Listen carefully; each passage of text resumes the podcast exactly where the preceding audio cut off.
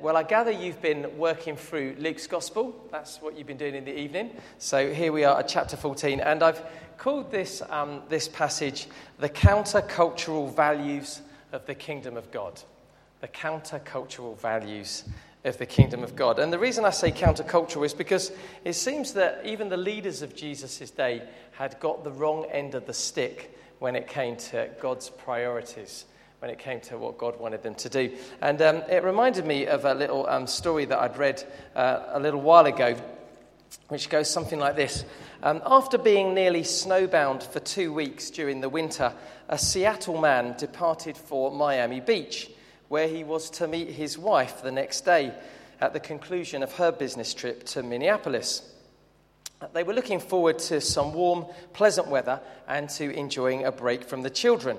Unfortunately, there was a mix up at the departure gate, and the man was informed that he would have to travel on a later flight. So he tried to have the decision reversed, but was told he had no alternative but to travel on that later flight. Well, on arrival, he found Miami Beach was having a heat wave, and the weather was as uncomfortably hot as Seattle's was cold. And the receptionist gave him a message that his wife would arrive later in the day. Well, he could hardly wait to get in the pool, and he hurried, hurriedly sent his wife an email message. But because of his haste, he made an error in the address. And as a result, his message arrived at the home of an elderly widow whose preacher husband had been buried the day before. And the grieving widow opened her email to find this Dearest wife, departed yesterday, as you know. Just now checked in some confusion at the gate. Appeal was denied. Received confirmation of your arrival. Your loving husband. P.S. Things are not as we thought. You'll be surprised how hot it is down here. Things can be confusing, can't they? And we can make mistakes. And if, if it comes to mistakes, the Pharisees had really made a mistake they had just totally muddled up what God wanted them to be doing. And we see this in the passage. And, and so let's pick it up. Um, we're on um, page 1047, um, Luke 14. And Jesus is invited to the house, we're told, of a well known Pharisee, one of the significant uh, religious leaders of Israel. And he represents what the Pharisees stood for. So the values we see in this, this chapter that come out are the values that, that Pharisees would have held to. And immediately we see this conflict um, between the kingdom that Jesus is bringing and the teachings of the Pharisees. And the, I've really only got two points tonight. And the first one is this that Jesus is really bringing compassion over religious tradition. We see something of Jesus' compassion which trumps their religious tradition which we see in verses 1 to 6. And, and the way it works out is this that um, he's being watched carefully. It's interesting, he's being watched, but he's also watching them. That comes out in the passage. And Jesus sees a man in need, and the man who's in need has got this disease called dropsy. Uh, I'm not a medic, but I gather it's when uh, water gets some sort of stuck in certain parts of your body and your body swells up. It's pretty horrible. And um, this was an obvious illness. And um, G- Jesus, regardless of the fact that it's the Sabbath, decides that it's right to help this man, to heal him. But the Pharisees, of course, seem completely blind to this. And even if they weren't blind, they wouldn't heal the man because it was a Sabbath. It was their special religious day. And they believed that you couldn't do that sort of thing on that day. Um, they had made up all kinds of rules about what you could do and what you couldn't do on the Sabbath. But let's just be fair to those um, religious leaders for a minute. Um, they had an emphasis on keeping the Sabbath, and that emphasis was a good thing. It's good to keep God's command, to have a day off every week. And, and the reason I guess they were a little bit overzealous about it was because only a few hundred years earlier, you might remember from Israel's history, the Jewish people had been exiled from the land because they didn't obey God's laws. And one of them, of course, was about the Sabbath laws. And so they carefully defined what work was on a Sabbath. They didn't, you know, they didn't want to intentionally disobey God's law, so they tried to work out what is work. However, if human life was in danger, even with their rules, you were allowed to, to set aside the Sabbath rules to save life. And in fact, I'm told that even um, Jewish doctors and nurses today go to work on a Saturday because there's a possibility of saving life. But in a sense, these guys have set aside the real heart of the Sabbath in order to fulfill their own traditions. And so they've made up these laws that seems to go against the fact that there's a man who's in need and they don't feel they can intervene. In fact, they don't even see him because of these laws. Their religious tradition kind of blinded them to the needs of this man. And Jesus tries to personalize it for them. You can kind of see he's trying to help them to get it. And he says, What if one of you has a son or an ox that falls into a well on the Sabbath? Will you not immediately pull him out? It seems pretty obvious, doesn't it? The answer is, Of course you would. You know, if your child falls into a well, guys, and it's the Sabbath, you're not just going to go, Oh, I can't do any work. I can't throw them a rope. That's work. You know, of course you're going to get involved. If your ox falls down there, it's your livelihood. Of course you're going to get involved. And Jesus is saying, Have that same feeling towards others, towards others that you come into contact with. The problem was their, their religion, their tradition, had somehow affected their hearts, that their hearts had shriveled up to the needs around them. That's really what was going on. And, you know, it's possible, actually, even for us Christians, for that to happen to us, for our hearts to just get hard to get hard. I remember it was some years ago, I, um, I like reading um, different church leaders' books, and there's one guy I really look up to, this guy called Bill Hybels. He runs a church in America called Willow Creek Church. And um, he talked about um, something that happened in his life, and it was a statement. You know, sometimes you just hear statements that really stay with you. This was the statement I heard, and it really stayed with me. And he said this. He was very, very honest, really opening up about his frailty, his mistakes. And he said this He said, The work I was doing for God was destroying the work of God in me. The work I was doing for God was destroying the work of God in me. And he goes on to explain what, how it happened. And basically, he'd been given so many messages. He was always preaching. He was always you know, having to work hard to do this particular job that he was doing. And it got to the point where he was so driven to get that job done that he was oblivious to the needs around him. And it happened one day that he was in a, in a convenience store and he was buying something. And uh, he'd bought the item that he was going to buy, and he was trying to get out of the store. And he, you know, it's a bit of a rush. He's a busy man. He's a busy pastor. Got a few thousand in his church or whatever. So he's rushing out. And um, the guy coming in the door was in a wheelchair. And uh, the man was struggling to get in the door and you know, was obviously taking, could, couldn't rush, was taking his time, was struggling a bit, people were helping, and it was taking, you know, quite a long time. And he talks about how he was just frustrated. He was like, man, can't this guy get in the door? I've got things to do. And, you know, that was what was going on in his mind. And, and as he managed to get out the door eventually and he rushes off to his next appointment, he says the Lord just, just hit him. And he just suddenly, I think the, the word was, um, What have I become? He was suddenly aware of what have I become? I'm doing all this religious stuff, but I haven't got a heart for the fact that this man is, is ill and disabled and needs help. And I just wanted to get out.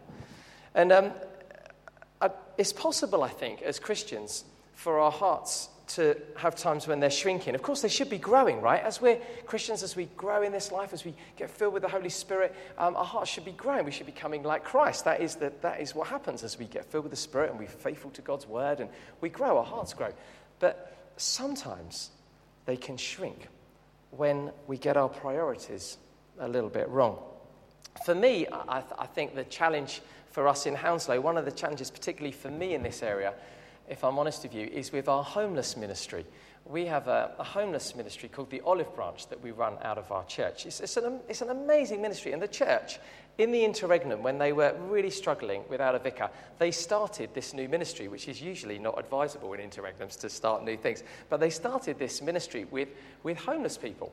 And uh, it is absolutely amazing. And we get about 40 to 45 men and women, homeless men and women, who come to our church building every Saturday and they get a hot meal. They get um, showers. We've installed some showers. They get showers and they can get some newer clothes and, uh, and referred on to other places where they can get help. And it's, just, it's a brilliant ministry, and, and it's run with two other churches, and I, I have no credit, for, you know, I didn't start it, it's just brilliant. I just so pleased it happens.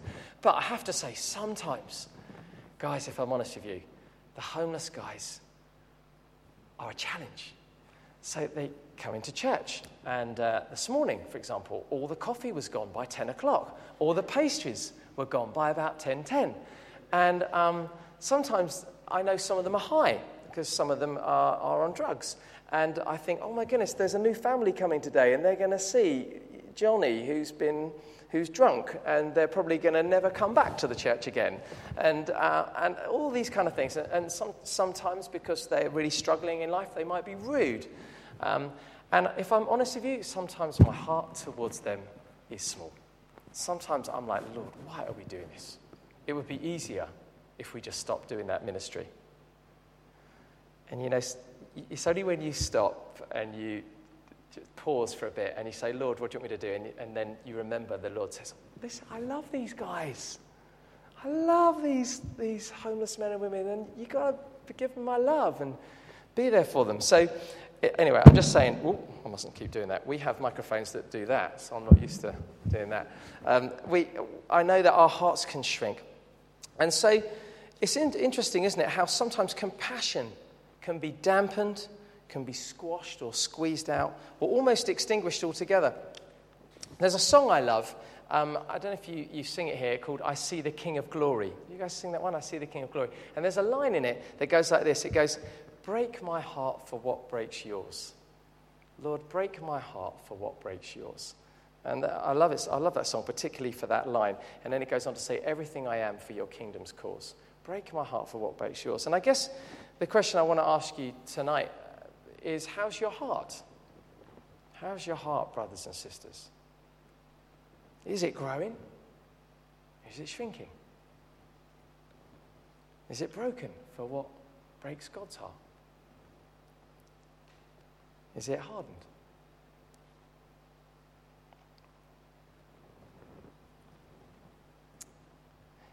Jesus then um, challenges them over another issue, not just compassion, but he challenges them about humility, doesn't he?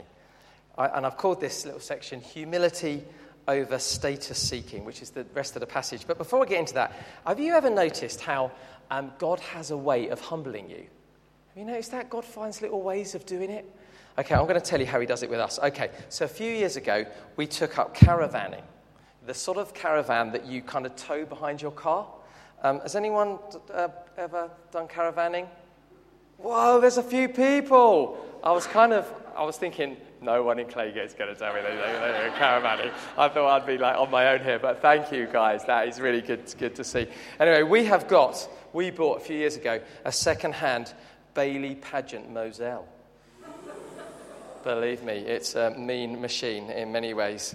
And um, in fact, Jed's christened it Betsy the Specialist. I don't know why he's christened it that, but that's what it's called. So we get into Betsy on every holiday, well, not every holiday, but it's quite a few holidays, and head off somewhere in our caravan. And when we bought the van, uh, we were probably a little bit naive about the amount of paraphernalia that you have to uh, buy when you buy a van. We, we thought we buy the van, the caravan, and then we'll buy a water barrel, and we're set. But oh no, Oh, no. Um, the caravanning world is a world of gadgets, gizmos, and miniature kettles. And you've got to be fully kitted out to go anywhere. Anyway, there was one particular gadget that we totally kind of rejected. Uh, we thought, no, we'll never need that. And this particular gadget is called a remote control caravan mover, RCM.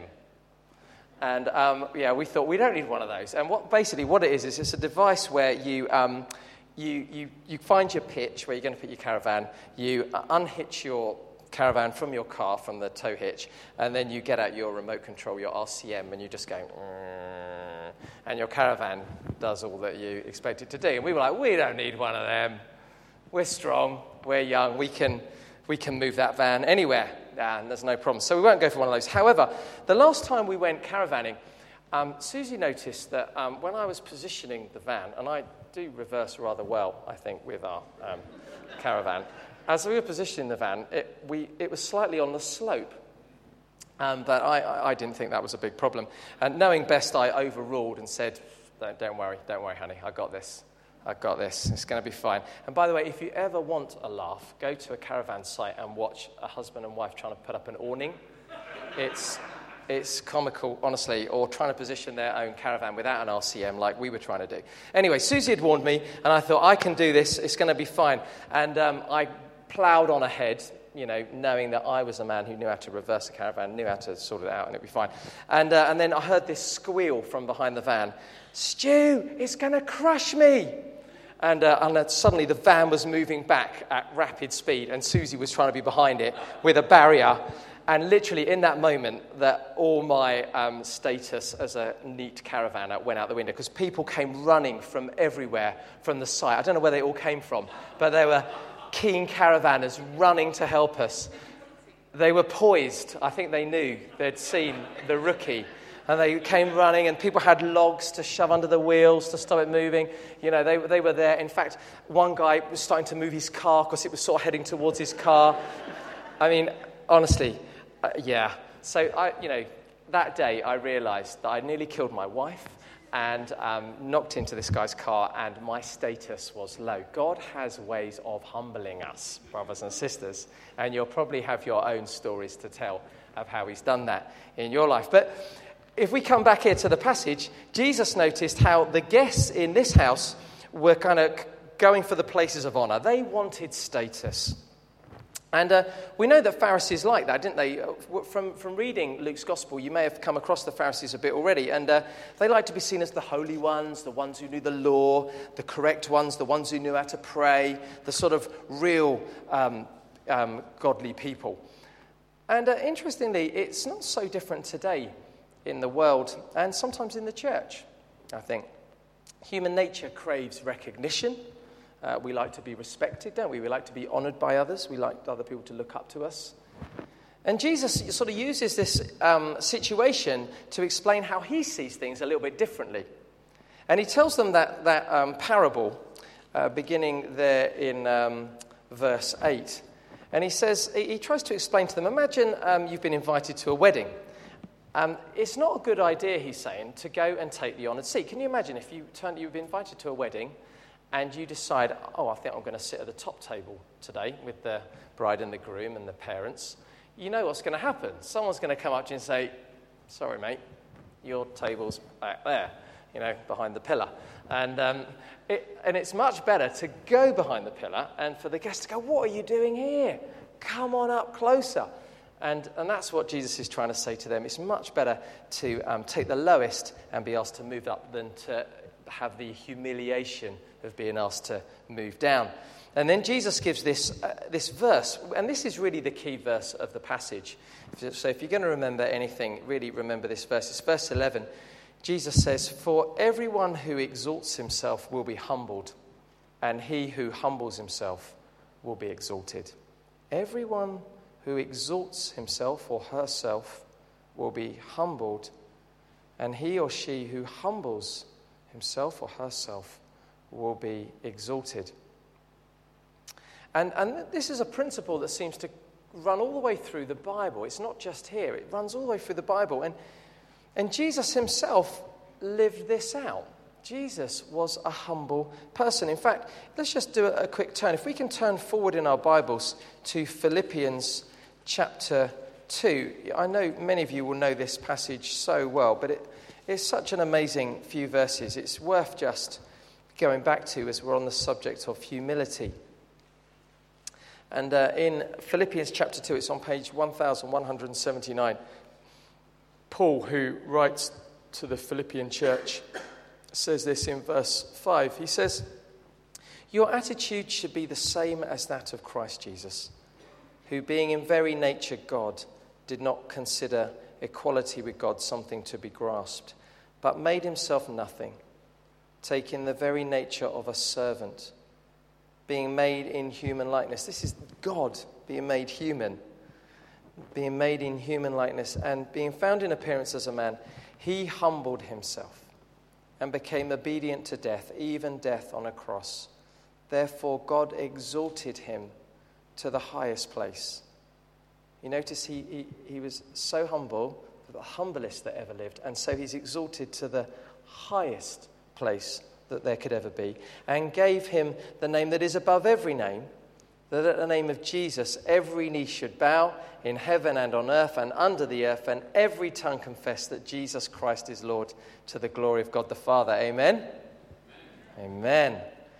Jesus lived by this principle. Jesus was the most humble man, wasn't he, that ever lived. And so he's exalted to the highest place. So, really, I, if Jesus is our role model, how do we, as God's people, fall, uh, avoid falling into this trap of status seeking in our own lives? How do we avoid that. And as you know, we, we all do actually, if we're honest, even as Christians, uh, we do it, whether you're Christian or you're not a Christian. Um, we, we sort of end up doing this somehow, and comparison and competition gets in, whether it's to do with our houses or our cars or our professions or our qualifications or our finances or our relationships, our social circles, our bodies, even church leaders. You know, uh, Philip and I will tell you, these conferences that you sometimes go to, people ask, How big's your church? you know, and it, it sometimes is a challenge. Comparison and competition, seeking some level of status, some level of honor, it hits us all if we're honest because we're human.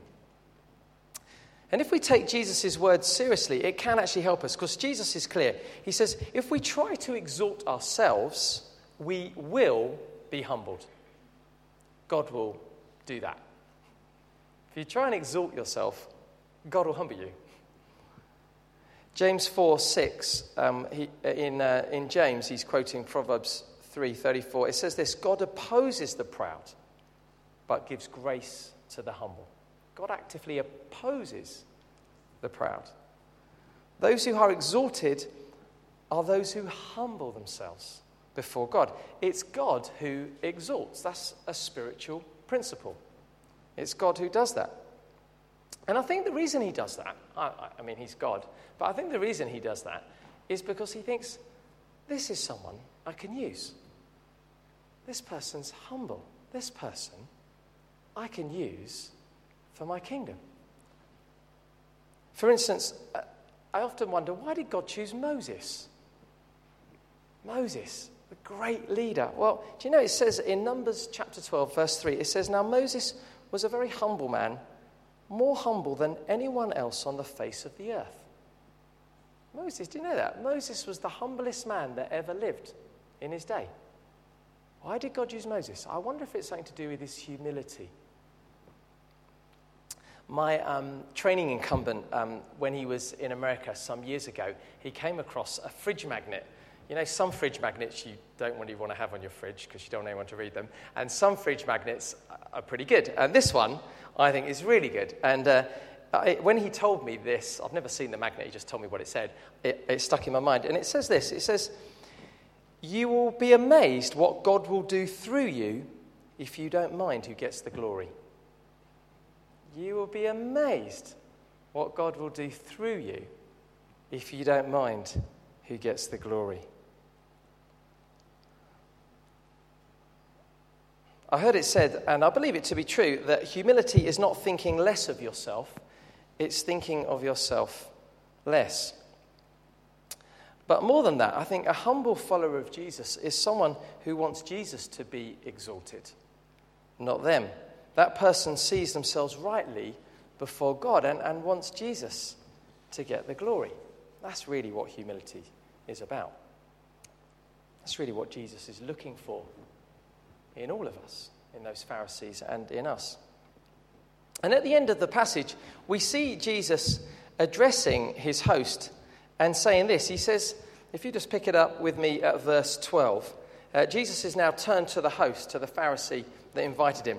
And, and he says, when you give a dinner party, don't just invite your friends, your family, or wealthy people, but instead invite the poor and the needy. Now, I should say at this point, I don't think Jesus is totally against us having dinner parties where we invite our friends over.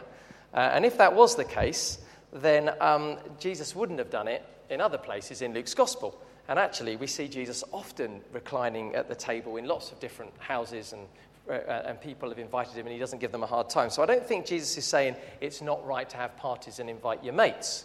I think, I, I think that's okay. So, what might he be saying if it isn't that? Well, I wonder if he's saying here to the host, and possibly the other Pharisees, these men of standing, that I know why you give these parties. You give these parties because it grows your personal status. among others. It makes you look good, it makes you a success.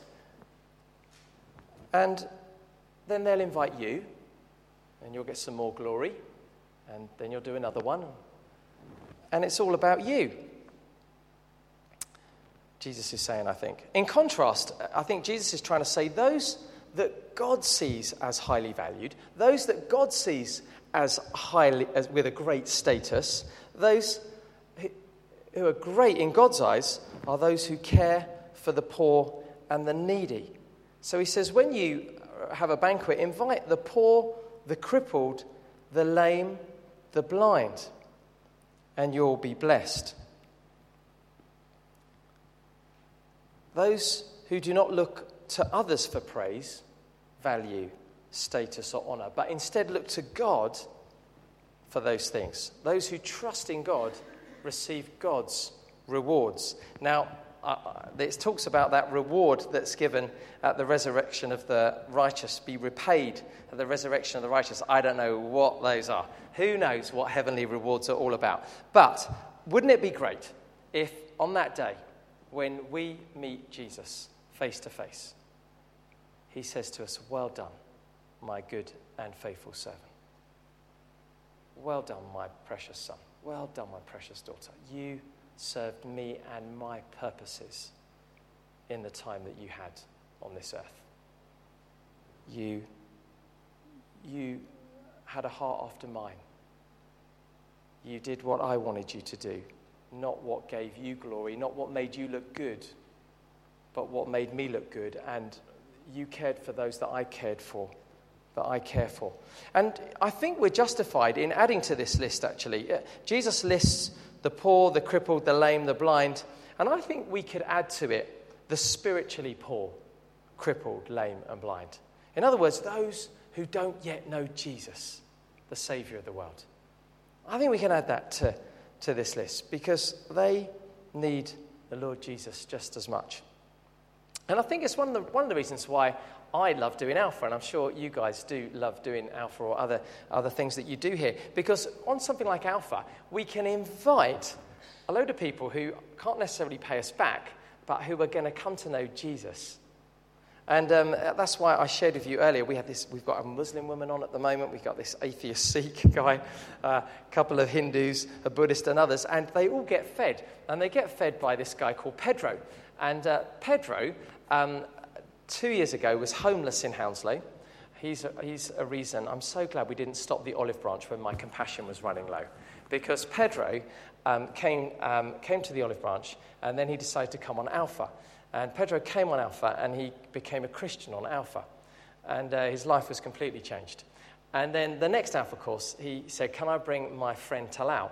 He's a Muslim. I said, Yeah, bring your friend. So he brought his mate on Alpha and he became a Christian on the next Alpha. And then Pedro said, What do I do now? I said, well, You can help on Alpha. And he said, Well, I, I, I said, what, what, do you do? And he said, Well, I'm a chef. I said, Ah, we could do with a chef.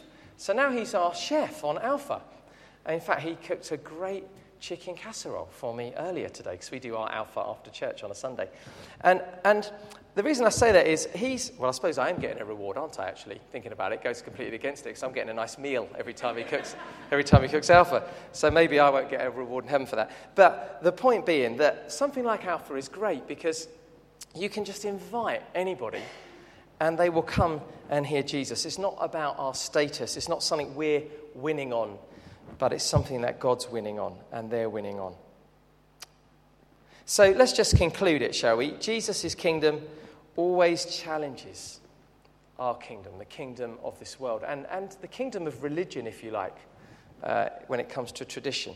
Jesus calls us to compassion in place of religious tradition and to humility in place of personal status building. It's Jesus we look to, isn't it, as our role model. And it's through him that he gives us his spirit to enable us to live that out. This is not just a pipe dream. Oh, I'd love to be more compassionate. I'd love to be more humble. Well, we know that as we follow Jesus, we have God's spirit within us, working in us, making us more like Christ. And just as I finish and hand over to Philip to lead us in prayer, um, I thought I'd, I'd uh, just finish with um, a little um, statement. This was um, William Booth, who um, started the Salvation Army, as you probably know. In, his last speech, he gave a, a, sort of summary of what drove him in his lifetime. And I was really inspired by it, and I thought I'd just uh, finish with this as we, we end tonight, and then I'll uh, say a short prayer. And hopefully, it kind of sums up a bit of what um, Jesus, I think, was saying to those Pharisees. So, this was um, William Booth's last, last speech, and he said this He said, While women weep, as they do now, I'll fight. While little children go hungry, as they do now, I'll fight. While men go to prison, in and out, in and out, as they do now, I'll fight. While there's a drunkard left, while there is a poor lost girl upon the streets, while there remains one dark soul without the light of God, I'll fight. I'll fight to the very end. And he did. Why shouldn't we?